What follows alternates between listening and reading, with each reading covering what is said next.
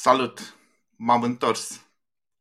Știu că unii dintre voi, mulți, sperau că cineva mi-a închis gura. Îmi pare rău să vă dezamăgesc. Nu este caz. Trebuie să fiți înțelegători.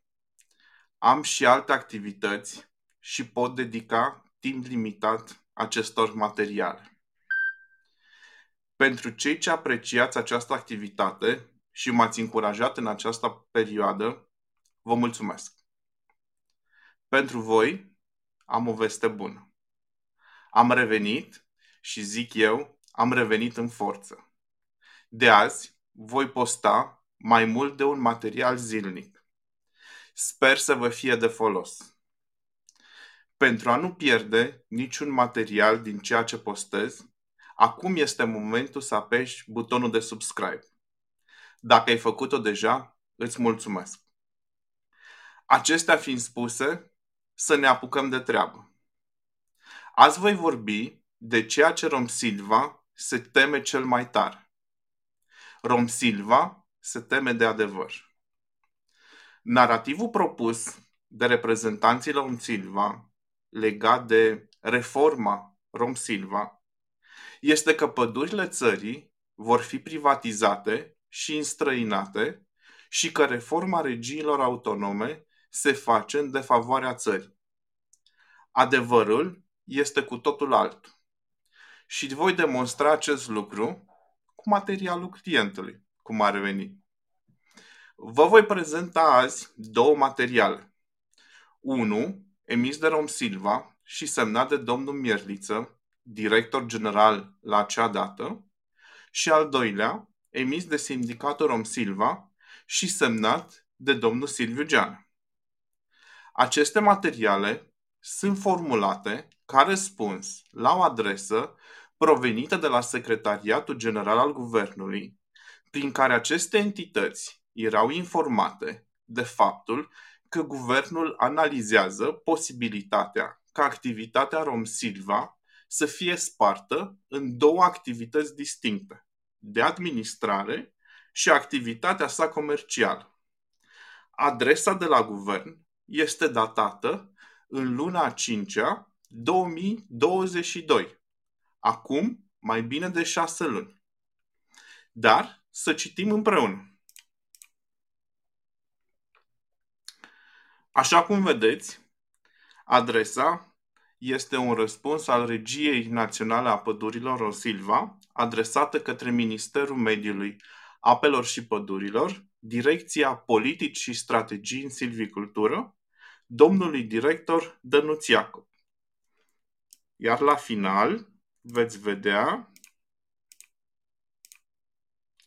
că este semnată de director general Gheorghe Mierliță, este datată 23 a 5 -a 2022, întocmită și vizată de alte persoane din interiorul RNP Rom Silva. Dar să citim ceea ce ne interesează. Citez din adresa Rom Silva. Modelul de organizare a administrării Fondului Forestier Național asigură continuitatea actului de administrare în mod unitar, având în vedere distribuția neuniformă a resursei de masă lemnoasă pe teritoriul național. În condițiile în care valorificarea lemnului reprezintă principala resursă pentru asigurarea finanțării întregii activități a regiei, existența structurii unice la nivel național asigură, pe de o parte, aplicarea unitară a regimului silvic și a strategiei naționale în domeniul silviculturii pentru întregul fond forestier proprietatea statului, iar pe de altă parte face posibilă concentrarea resurselor financiare și repartizarea lor diferențiată în funcție de necesitățile zonale. Această concentrare este cu atât mai necesară cu cât necesarul de finanțare este mai mare. Pentru lucrările silvice, ce asigură regenerarea pădurilor, întreținerea regenerărilor și apoi îngrijirea și conducerea arboretelor tinere în zonele sărace în păduri, cu condiții mai grele de vegetație, situate în general în zonele de câmpie, în special în sudul și estul țării. În ultima perioadă, această situație se răutățește ca urmare a evoluției defavorabile la nivel global a factorilor climatici. Totodată, structura actuală a Romsilva, în ceea ce privește unitățile și subunitățile sale din teritoriu, se suprapune pe structura administrației publice la nivel local, la nivel de județe, care asigură o colaborare optimă cu instituțiile publice locale, prefectura, poliția, jandarmeria, ISU, etc., pe de o parte, precum și cu comunitățile locale beneficiarele serviciilor silvice pe de altă parte. De asemenea, având în vedere faptul că Rom Silva asigură servicii pentru un mare număr de beneficiari pe baze contractuale, aproximativ 128.000 persoane fizice și juridice pe întreg teritoriul național. Modificarea structurii organizatorice ar presupune sarcini administrative suplimentare pentru acești beneficiari, în interacțiunea cu prestatorul de servicii, dar și îngreunarea activității structurilor silvice în asigurarea serviciilor contractate. În ceea ce privește separarea activităților de administrare a fondului forestier de cele de exploatare a lemnului, aceasta se concretizează în modul de conducere și evidențele referitoare la cele două categorii de lucrări. Separarea acestor activități la nivel instituțional implică creșterea sensibilă a numărului de structuri funcționale și implicit a numărului de personal la toate nivelurile ierarhice. Ca urmare, este de așteptat o creștere semnificativă a costurilor în condițiile în care veniturile vor rămâne aproximativ constante, fiind determinate de resursa limitată de lemn și de condițiile obiective din piață, sub influența constrângerilor de ordin legislativ existente. Este de menționat faptul că legislația aplicabilă în conformitate cu prevederile actelor normative în vigoare reglementează din punct de vedere tehnic și economic conducerea unor evidențe separate pe fiecare tip de activitate, care asigură controlul eficient al acestora, precum și instrumentele de analiză necesare pentru luarea deciziilor strategice și operative în vederea optimizării actului managerial. Deci nici pe departe ceea ce ne tot povestește reprezentanții pe care îi trimite în presă Rom Silva și în mass media, faptul că se plănuiește vânzarea țării, vânzarea pădurilor și vor produce o devălmășie. Situația era cunoscută, într-adevăr, nu acceptată de Rom Silva, iar argumentele pe care domnul Mierliță le dă anul trecut pentru menținerea activității neschimbate nu țin, nu sunt convingătoare. Dacă pe voi v-au convins și credeți că sunt suficiente pentru ca activitatea Rom Silva să rămână neschimbată, vă rog să-mi scrieți în comentarii și le vom comenta într-un material ulterior. Vă propun să trecem la cel de-al doilea material și apoi vom mai relua o serie de comentarii. Al doilea material, adresat domnului prim-ministru Nicolae Ciucă, material provenind de la Federația pentru Apărarea Pădurilor, Federația Sindicatelor Silva, Asociația Societatea Progresul Silvic. Într-un cuvânt, Sindicatul Rom Silva. Iar la final, pentru a nu avea discuții la divorț, semnează atât domnul președinte Marian Stoicescu, domnul inginer Silviu Geană, domnul inginer Gheorghe Gavrilescu. Materialele tratează aceeași temă. Rom Silva este în prezent o regie autonomă de interes național, cu rol de garant al administrării fondului forestier proprietate publică a statului, în suprafață de 3,1 milioane hectare, ceea ce reprezintă 46% din fondul forestier național, la care se adaugă o suprafață de 1,1 milioane hectare pentru care se asigură serviciile silvice sau administrarea aparținând proprietarilor persoane fizice sau juridice, având ca principală misiune gestionarea durabilă și unitară a pădurilor prin aplicarea strategiei naționale în domeniul silviculturii, acționând pentru apărarea, conservarea și dezvoltarea fondului forestier aflat în administrare, indiferent de forma de proprietate. Rom Silva este încă de la înființare, din anul 1991, o unitate profitabilă și un contributor constant la bugetul de stat, prin impozitele plătite în decursul anilor, dar și un important angajator de pe piața muncii din România, care are în prezent 15.000 de salariați, ce depind nemijlocit, alături de membrii familiilor lor, de funcționarea acestei regii. Rom Silva a reușit să traverseze cu bine, inclusiv perioada extrem de dificilă din anii 2020-2021, realizându-și indicatori tehnico-economici și înregistrând profit, în timp ce majoritatea societăților apelau la ajutor guvernamental pentru menținerea activității. Rom Silva funcționează pe principiul autogestiunii financiare, iar pe lângă administrarea celor 4,2 milioane hectare păduri, prin cele 41 de direcții silvice județene, gestionează un număr de 22 de parcuri naturale și naționale, precum și hergheriile de stat din România, printr-o direcție specializată în coordonarea și implementarea programului național de creștere și ameliorare genetică a cailor de rasă. 3. Organizarea actuală a Romsilva este una optimă, iar acest lucru a fost dovedit pe deplin în cei peste 30 de ani de funcționare, având direcții înființate la nivelul fiecărui județ. Structura regiei în ceea ce privește unitățile și subunitățile sale din teritoriu se suprapune perfect pe structura administrației publice, atât la nivel județean, cât și local, fapt ce asigură o bună funcționare a administrației silvice și o colaborare bună cu instituțiile publice teritoriale prefecturi, consilii județene, inspectorate de poliție, jandarmerie, etc., pe de o parte, precum și cu, cu comunitățile locale beneficiare ale serviciilor silvice, pe de altă parte. Administrarea în condiții cât mai pe de altă parte. Administrarea în condiții cât mai bune a pădurilor preocupă silvicultorii noștri de mai bine de 100 de ani dorindu-se ca pădurile să răspundă cât mai adecvat cerințelor de protejare a mediului și dezvoltarea economiei naționale. Modul de administrare a pădurilor trebuie să fie corelat cu administrarea țării pentru a se asigura o gestionare unitară și îndeplinirea obiectivelor privind dezvoltarea și modernizarea întregului teritoriu național. În decursul anilor, diverse încercări de reducere a numărului de structuri de administrare s-au dovedit eșecuri lamentabile atât din punct de vedere economic și social, cât și din punct de vedere al unui control eficient al respectării regimului silvic.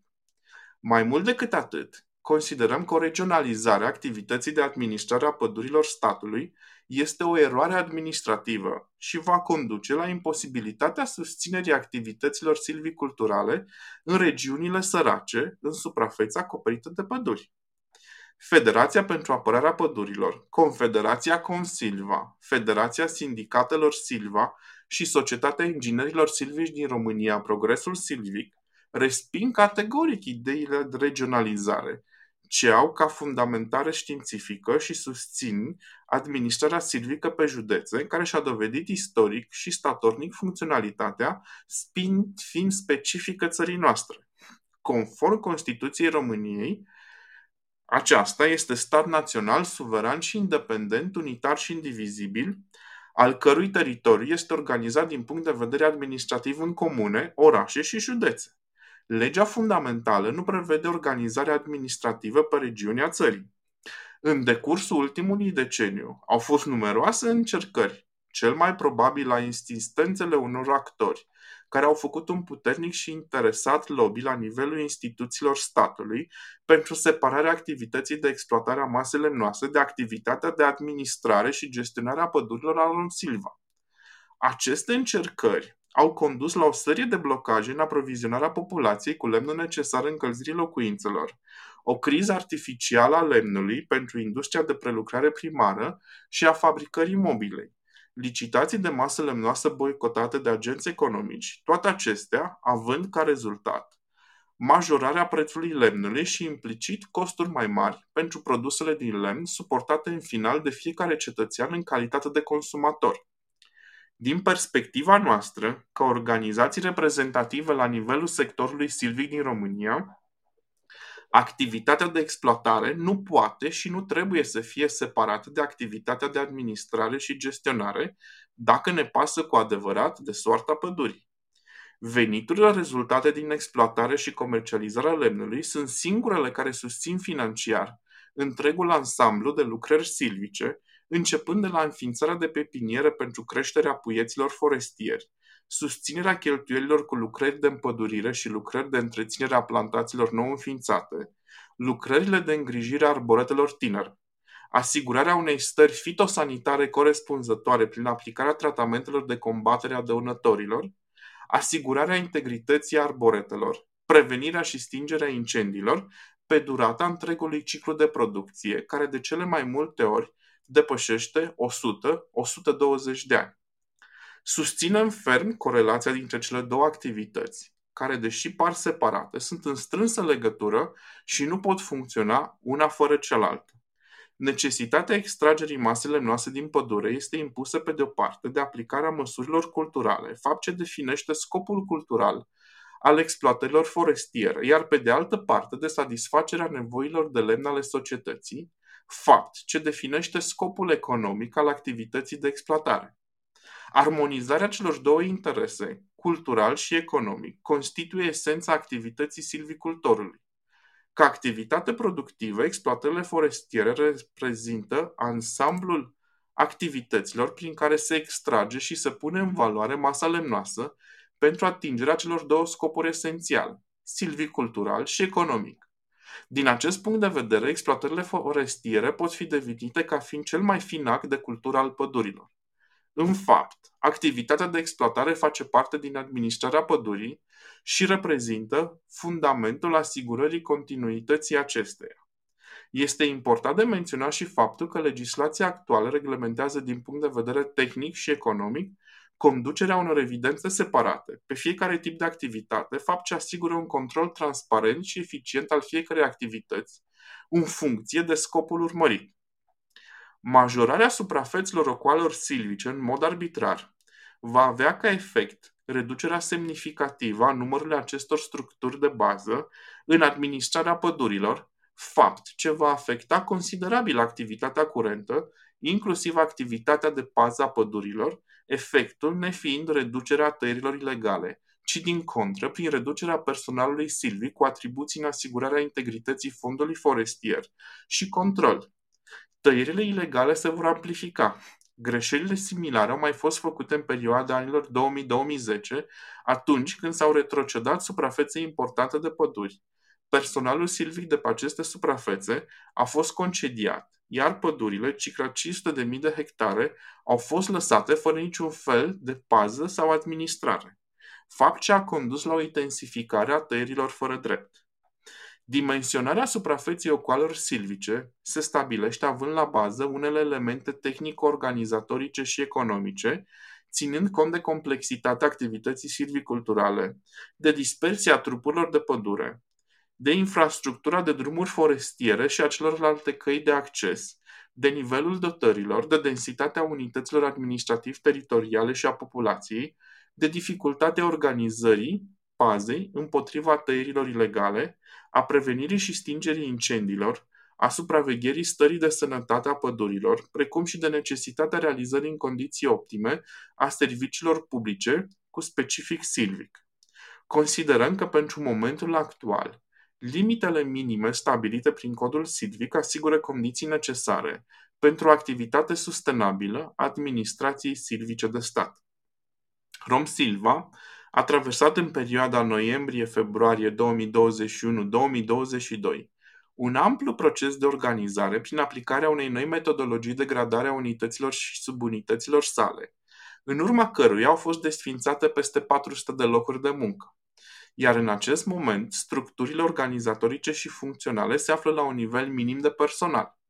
Orice nouă modificare a acestor structuri va avea, pe de-o parte, importante efecte sociale prin desfințarea de locuri de muncă și concedieri colective masive care în această perioadă de criză economică trebuie evitate, iar pe de altă parte va conduce la imposibilitatea desfășurării activităților silviculturale din lipsă de personal, cu efecte negative asupra modului de gospodărire a pădurilor. Ce concluzii putem trage din aceste texte? În primul rând, astăzi vor avea mult de lucru pentru a dibui cum am intrat în posesia acestor documente.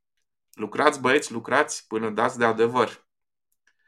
Analiza privind reforma Romsilva este foarte bine cunoscută atât de regie cât și de sindicat, cu mai bine de șase luni în urmă, dar evident, această reformă nu a fost nici dorită și nici acceptată. Iar acum, lupta pentru a păstra privilegiile și de a beneficia de foloasele pe care le aduce poziția și funcția în Romsilva este totală. Cu toate acestea, nu am văzut angajații Romsilva mai debusolați ca acum niciodată.